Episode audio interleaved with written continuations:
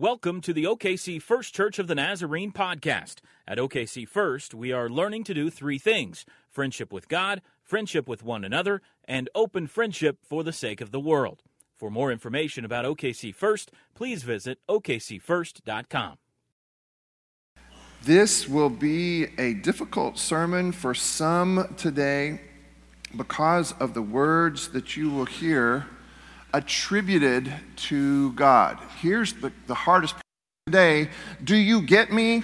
Can you hear what I'm trying to say? Can you hear me now? Which is in a lot of ways what we're doing, uh, well, a lot of ways what we're doing throughout the entirety of this Lenten season started last Wednesday night with Ash Wednesday, and we're going to move through these several weeks together, these six Sundays and all these days together. We're going to move through them together in the hopes of getting to Easter Sunday so that we can either baptize you or get you to the place where you're ready to affirm your baptism. So, if you have not yet been baptized, the Lenten season is for you preparation, preparation, shaping if you have been baptized, then perhaps this Lenten season can be for you also a time of shaping and making sure so that once we get to this great service, and it'll be after Easter Sunday, once we get to the service in which we will baptize folks into the faith, maybe you who have already been baptized would see fit to affirm publicly what is said and what is done, what happens in the baptismal pool. It's a season of preparation. It's a season of, of journeying to the cross. Jason just said this. He said, I love how the cross is in the middle of the sanctuary and we have to account for it. It gets in the way, we have to account for it. Like when Brandon sets up, he has to set up accounting for the cross. When I'm walking around, I have to keep an eye open or else I'm going to bloody myself on the cross, right? Yeah, that's, that's kind of it. May my life demonstrate during the Lenten season that I'm always accounting for the cross. Make sense? And not just me. May your life during the Lenten season and then after that, your life in business, your life in education, your life in the medical field, your life in the working world, may you always have to account for the cross. And if somehow you have been able to live your life. We'll call it your secular life. I hate that terminology. But if you've been able to live your secular life without accounting for the cross, then I love you deeply, but as a Christian, you're not doing it right. You're just not. I'm really Christian on Sunday. God bless you for being really Christian on Sunday. But if you're not accounting for the cross on Monday morning, yes, early, even before you've had your coffee, then the Lenten season is our time to focus. Get better, get stronger. There is a phenomenon, and many of you are, are, familiar with it. About 11 o'clock, give or take an hour or so, uh, about 11 o'clock every Saturday night, the new secrets show up on the postsecret.com website. How many of you are familiar with postsecret.com? Yeah. Some of you are, and some of you aren't. I would recommend it. It's fascinating. Guy by the name of Frank Warren has started this movement, really, and people send to Frank Warren. They send these postcards, anonymous postcards, and they're supposed to be unearthing secrets. And so now, several years after the, the beginning, he's amassed half a million or more secrets unbelievable amount of secrets, and, and people are telling him all kinds of things. Now, they never sign their names because that's one of the rules. It must be anonymous. And some of those secrets, the best, let's say, the best of those secrets end up on the website. This one happens to say, I am 33 years old. I am 33 years old. I have my own house and a great job, and every day I dream of running away from home. All kinds of secrets. Some of them are great and are to be celebrated. Some of them are absolutely horrifying. You can't believe someone would actually write these things. But it is a fascinating read of humanity. People getting things off their chests, out of their minds and out of their mouths. And so there are so many secrets that it's become at least a couple of books, and I've got this one Very interesting. So big that now he's traveling around and doing these huge live events to packed houses. People are certainly interested when other people tell their secrets. They're interested in this read on humanity. In fact, it's, all, it's already become a play, actually. And I think if it comes here, I'll probably go see it. Uh, hear me. I appreciate this effort. I uh, can appreciate the, the, the read on humanity that it is. I like it. But what we're doing, as it has to do with secrets during the Lenten season, is more than they're doing with the post secret movement. What we're doing during the Lenten season, as it has to do with transparency or getting to transparency, getting to vulnerability, getting to the truth, what we're doing goes far beyond the conscience cleansing that happens in a post secret movement. It's not a bad thing to cleanse one's conscience.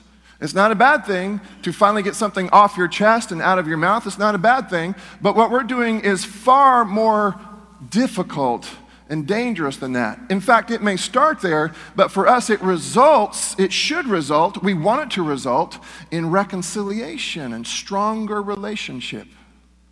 Those secrets are anonymous, these aren't.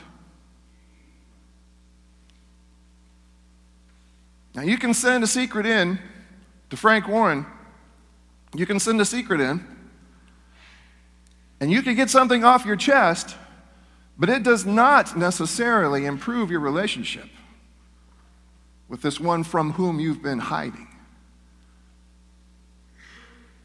During the Lenten season,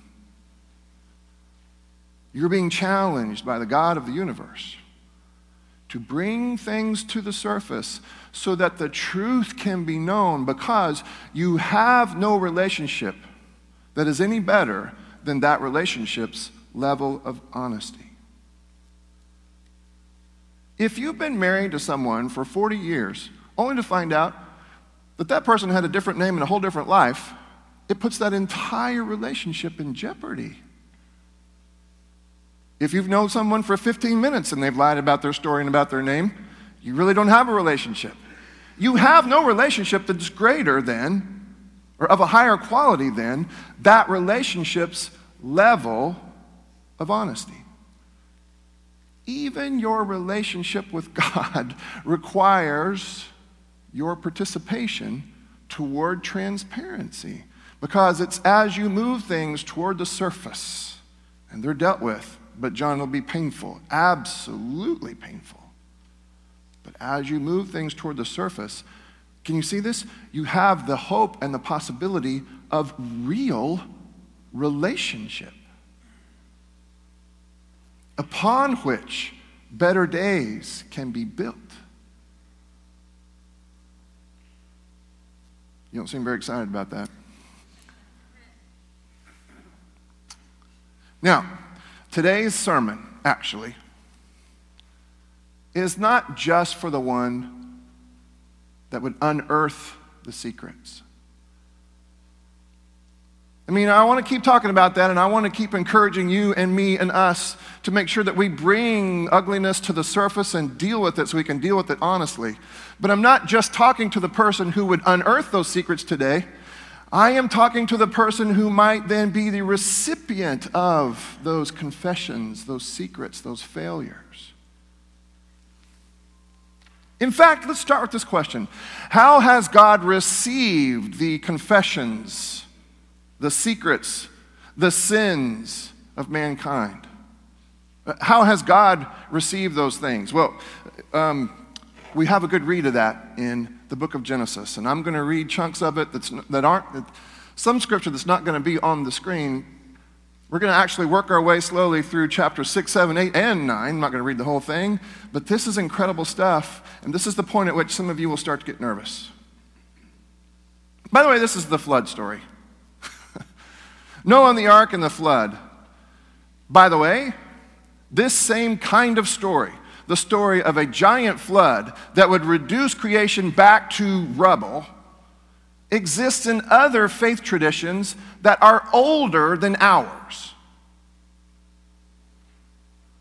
This same giant flood story, in fact, beyond that, this same giant flood story in some of these other traditions portray the other god or gods as perpetrating this flood. In fact, in one other that I found this week, the gods are described as using weapons of war. One of those weapons in this God's hand was this divine bow and arrow with which God made war on creation to reduce it to rubble. And why? Because it was just so chaotic anyway. Why don't we just start over? So, this story, this flood story, is our rendition of this flood story because it exists somewhere else. And it's older than this story. But this is our flood story. So, we need to keep careful eye open now for how this flood story, our flood story, demonstrates something about our God that is not demonstrated by those other gods. But there are some uncomfortable words here. Take, for example, 6 5. The Lord saw that the wickedness of humankind was great in the earth, and that every inclination of the thoughts of their hearts were only evil continually. Gracious. So, God, only a few chapters before, created everything. and now, by chapter 6, he sees that things have gone terribly terribly wrong. Human failure, dark hearts, secrets galore. And God said to Noah, I have determined, oh, I have determined to make an end of all flesh. For the earth is filled with violence because of them, and now I am going to destroy them along with the earth. Welcome to church. Wow. In fact, God is grieved that God has made all of this. It grieves God's heart. God seems to say to God's self, What have I done in making all of this and all of them? Everything is careening out of control.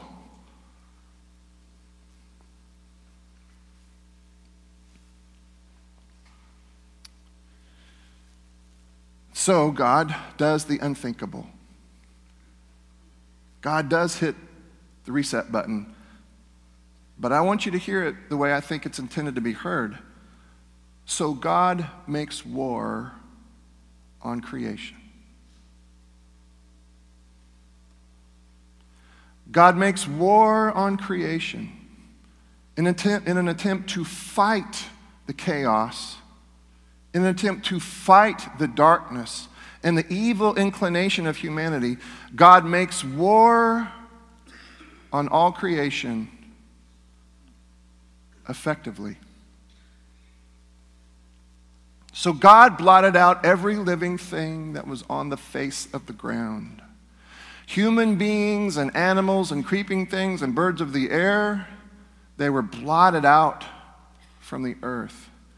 In other words, well, if it was God's intention to make war on creation and win, God won. I don't want you to say amen there, but do you get that?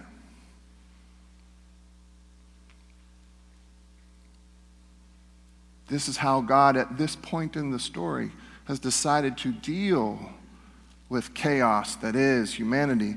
This is how God has decided to deal with dark hearts this is how God has decided at this point to deal with rebellion. God does so by making war, and by the way, God wins that war, and everything is wiped out. Now I'm reading in chapter 8. Verse 15 God said to Noah, Okay, I've salvaged you, I've salvaged your family, salvage at least a representation of all creation.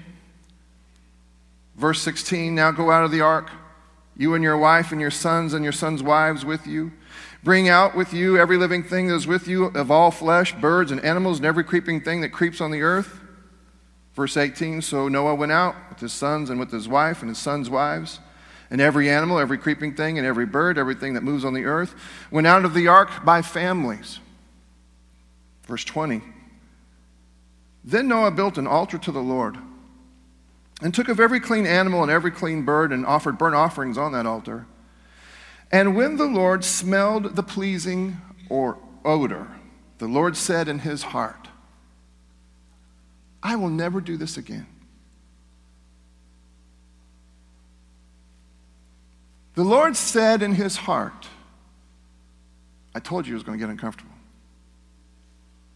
The Lord said in his heart, I will never again curse the ground because of humankind. The inclination of the human heart is evil from youth, nor will I ever again destroy every living creature as I have done. Did you hear what just happened? God said, What I did, I will never do again, even though the circumstances might be the same in the future.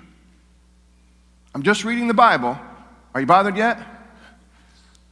What God just said is, What I did do, I will not do again, even if you don't change. Even if the inclination of your heart is evil from youth, as I expect that it will be, says God. Even if you have the secrets and you confess the failures, even if you are a failure, I will not do this again. Now, very smart Alec Christians have said over the years, reading something like this, yeah, because next time God will do it with fire.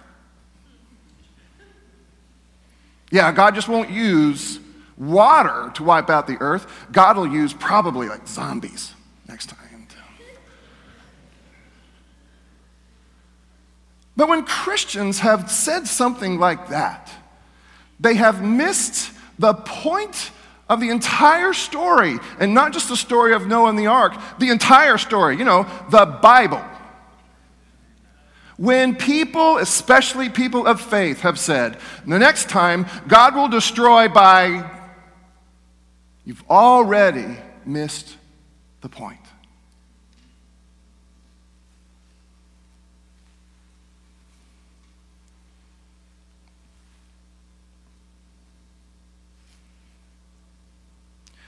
Now we're getting toward our text for today, but before we get there, you see in chapter 9, God says, Man, I wiped out all life except what was in that ark.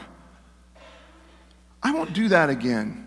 And as a matter of fact, Noah, and all who will be left, you should treasure and protect and preserve life.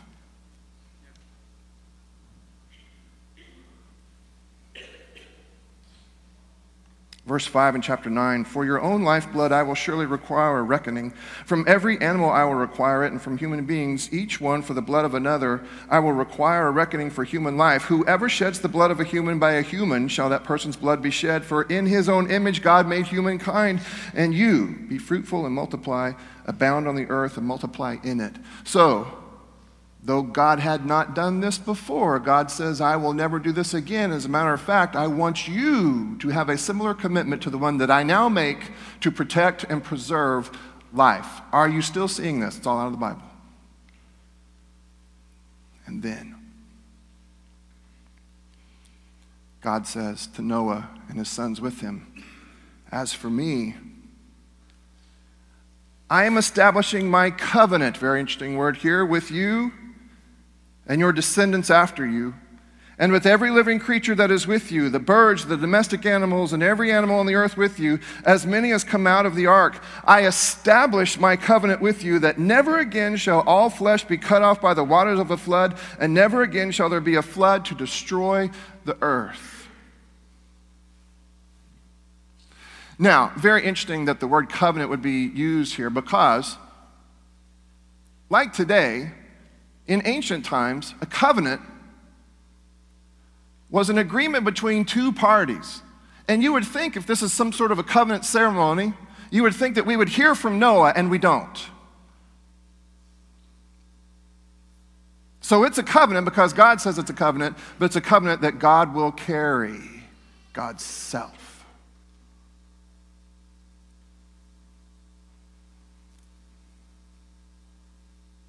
Here, God says, I will not do this again. I promise you, I will not do this again. So, using the very same language that was used earlier, I will blot out all of this, and not just people, but creepy crawly things and birds. Now, God says, all of the above, I will now protect and preserve, and I will not do this again. And I covenant that I will not do this again.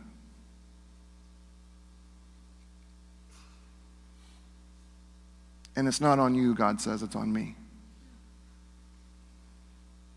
Ooh.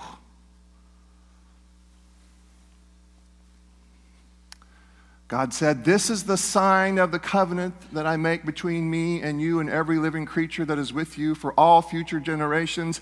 I have set, and it doesn't say rainbow, it says bow because it has in mind here a weapon of war. A weapon, you talk about a weapon of mass destruction. In the hand of God, this giant bow destroyed everything. And God said, I will put it down, strings down. Because you know when a bow is not dangerous? When it strings down. And I will put this bow in the clouds. And it shall be a sign of the covenant between me and the earth. And when the bow is in the clouds, I will see it, says God. I will see it and remember the everlasting covenant between God and every living creature of all flesh that is on the earth.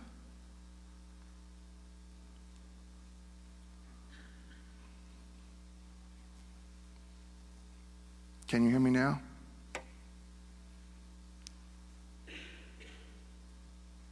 The God to whom you would bring your confessions, the God to whom you would bring your secrets, the God to whom you would present your dark heart.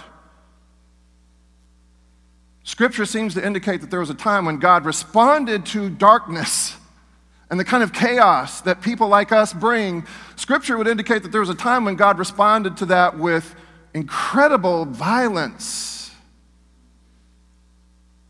But God says, out of God's own mouth, I'm not going to be like that anymore. In fact, I will make sure that there is a reminder to both you and me that I will not be that way anymore. As a matter of fact, I promise, whether you promise or not, to not be that God again.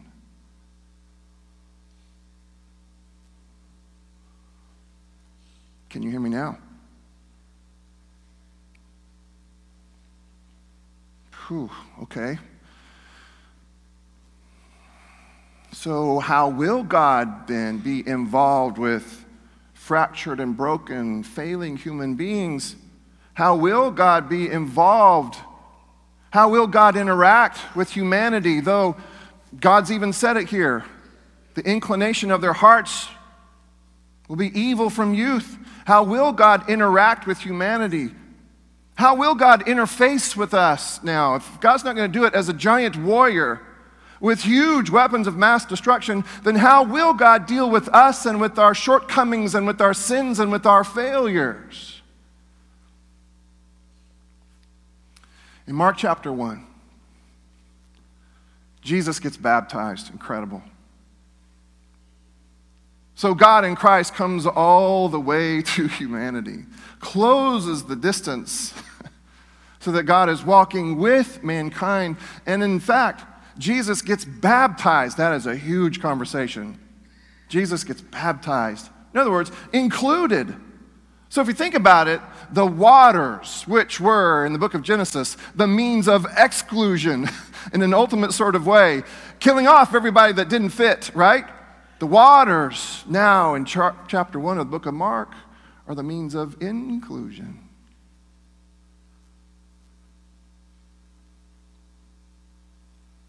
Before, the waters pushed you out. Now, the waters bring you in, bring you close. Beyond that, you hear this from Jesus. So, in answer to the question, so now, how is it that God will interact, interface, be involved with humanity, sinful as we are? Jesus came to Galilee proclaiming the good news of God and saying, The time is fulfilled and the kingdom of God has come near.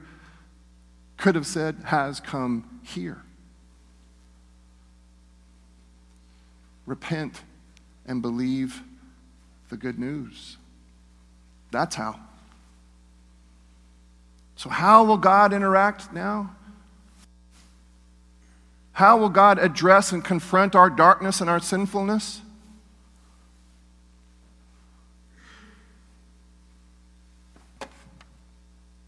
This.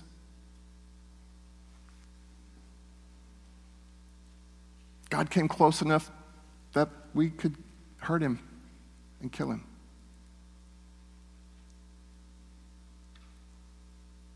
God reacts to our darkness and our sinfulness and our failures by absorbing them and overcoming them with love. Again, again, here at this place in our tradition, this is not a sign of the wrath and anger of God. It is a symbol constantly telling us and shouting and screaming if we'll just listen. This is the extent to which love will go to make love's point.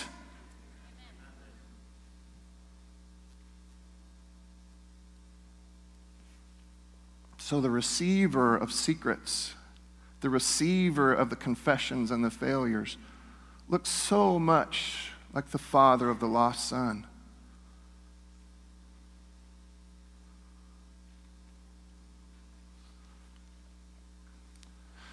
There is relationship possible for the lost son and the father now. Yes, yes, because of the willingness of the lost son to come clean and, in some sense, cleanse his conscience. Yes, absolutely. But the future of this relationship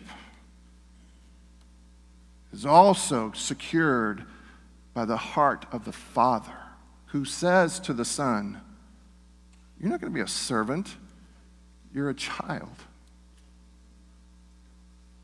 And you're welcomed. And I know what you've done. And I know what you've done. And you're welcomed. You're brought close. You're brought near. You're well fed. You belong. You still get to carry my name because the covenant didn't depend on you anyway. The covenant is carried by God. And when Christians finally get that through our collective thick heads, we respond with lives of love.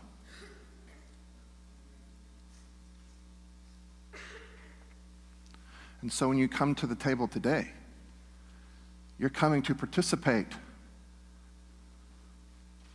in the heart of God who responds in particular ways to our darkness and our failures and our confessions of our deep secrets, here's how God responds not with a bow and arrow, but with the embrace of a parent.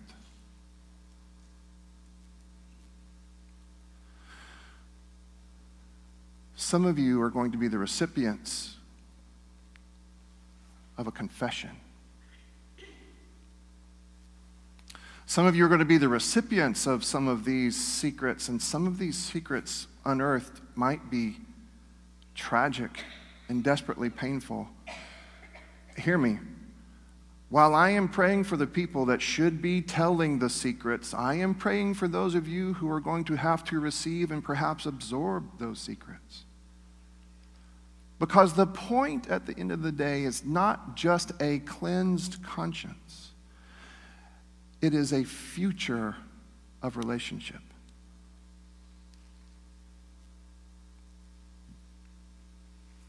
Broken body, shed blood, not just for you, but by you. And yet, still, you are welcomed at this table, not as a slave, but as a son and a daughter. If you are helping us to serve this very important meal, would you come down? I think we have many from the young adult Sunday school class. Look at them. They got themselves organized and everything. Thank you, Chesney, for doing that.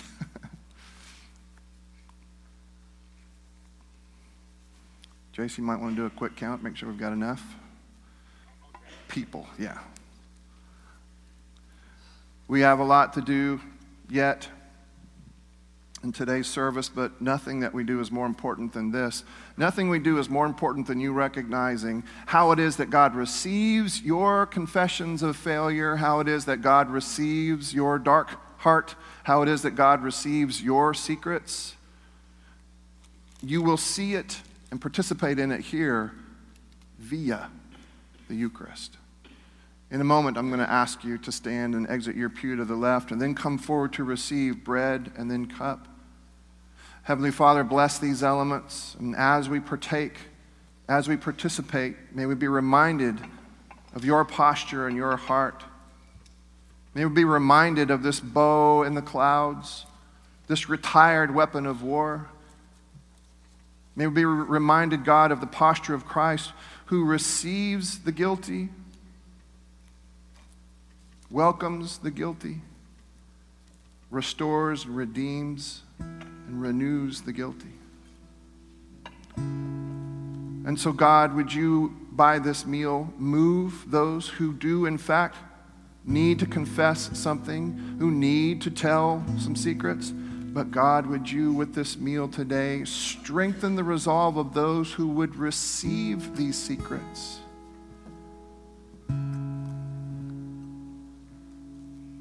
Soften our hearts May we be like the father of the lost son. May we be like the God who places the rainbow in the clouds.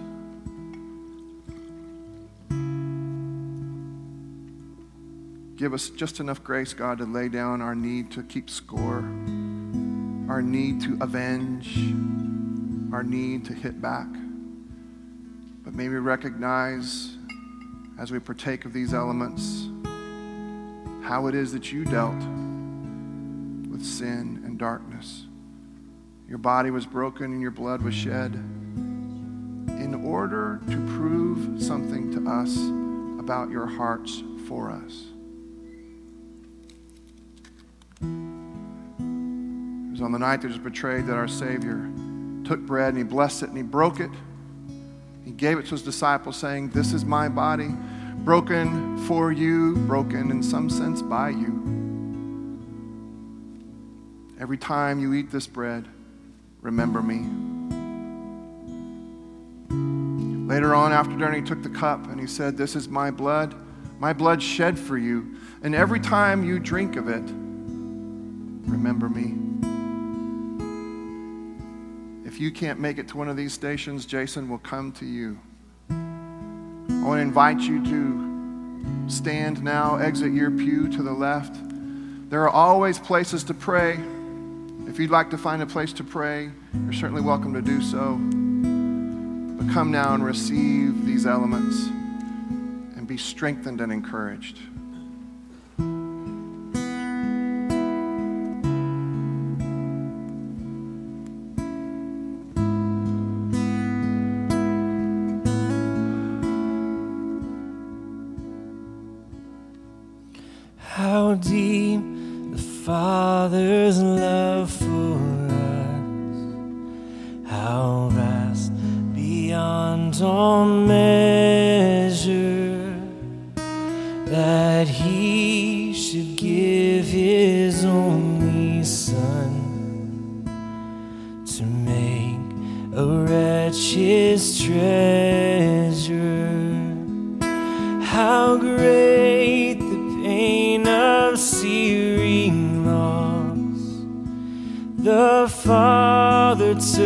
his face away as wounds which mar the chosen one.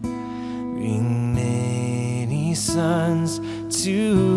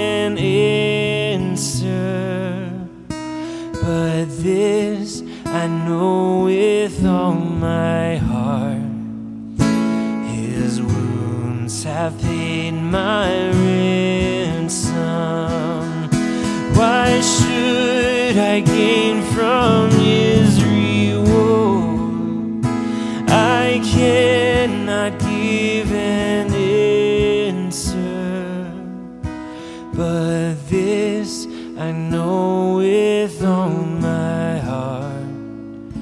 His wounds have paid my ransom.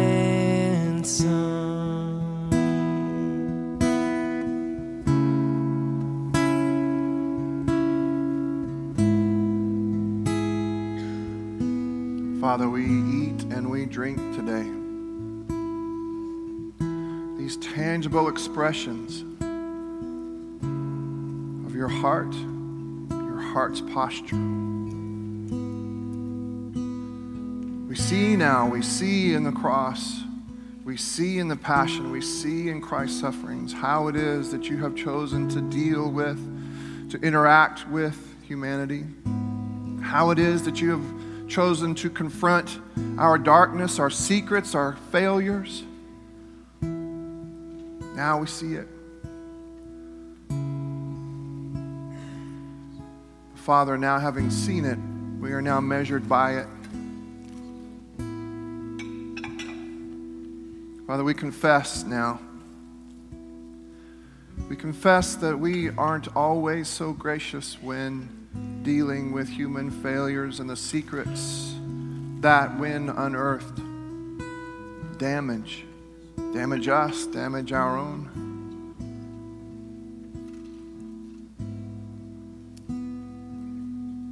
Encourage you to pray that prayer of confession now, just as honestly as you know how. Would you ask God to help you to know? how to go about receiving the confession and the failures of others.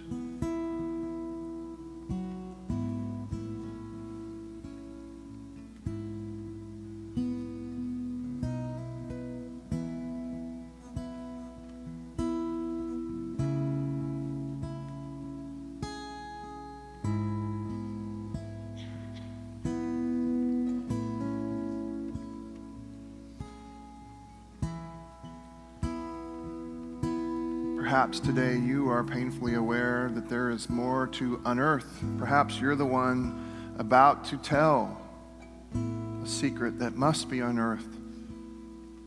Would you ask God for grace and for courage?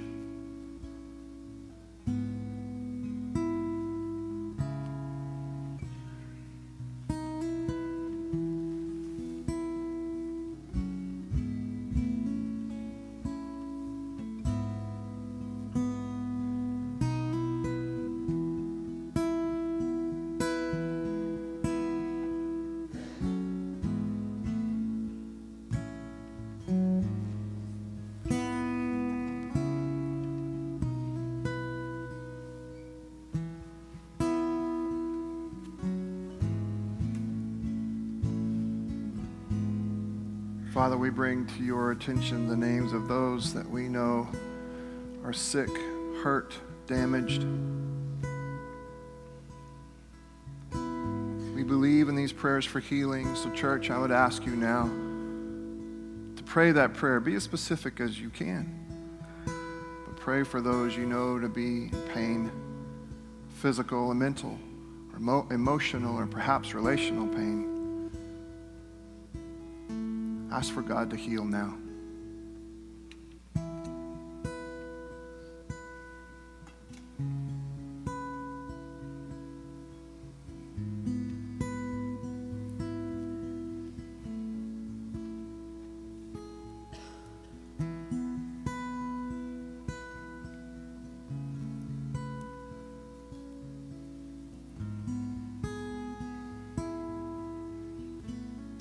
Ask you to pray for your church as we enter into a very important time of decision making.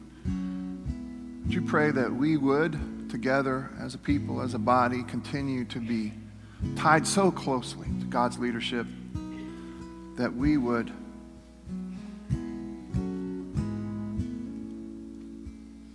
that we would be God's people.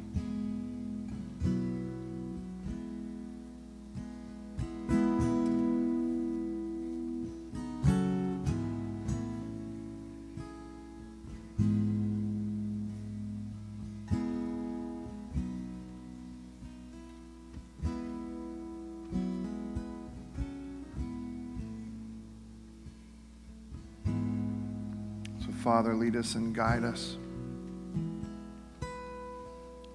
And Father, we are aware of those in our fellowship who are hurt. We're glad to see Brian Kane here continue to bring healing to his body. God, we pray also for Bob Dargan, June Adams, and Helen Jameson, all who received hard news this week about cancer. God, surround them and help us to surround all of them and all of the broken inside this room and outside this room. Help us to be those people who can surround the broken and convince them of the loving posture of a God we see most clearly in the face of Christ. So shape us to be these people, your people, as we pray this prayer. I invite your church to pray it with me. Our Father, who art in heaven, hallowed be thy name. Thy kingdom come, thy will be done, on earth as it is in heaven. Give us this day our daily bread, and forgive us our debts as we forgive our debtors. And lead us not into temptation, but deliver us from evil. For thine is the kingdom, and the power, and the glory forever. Amen. Thanks for listening to this podcast. More information about OKC First, please visit OKCFirst.com. Like us on Facebook at Oklahoma City First Church of the Nazarene, or follow us on Twitter at OKC First Church.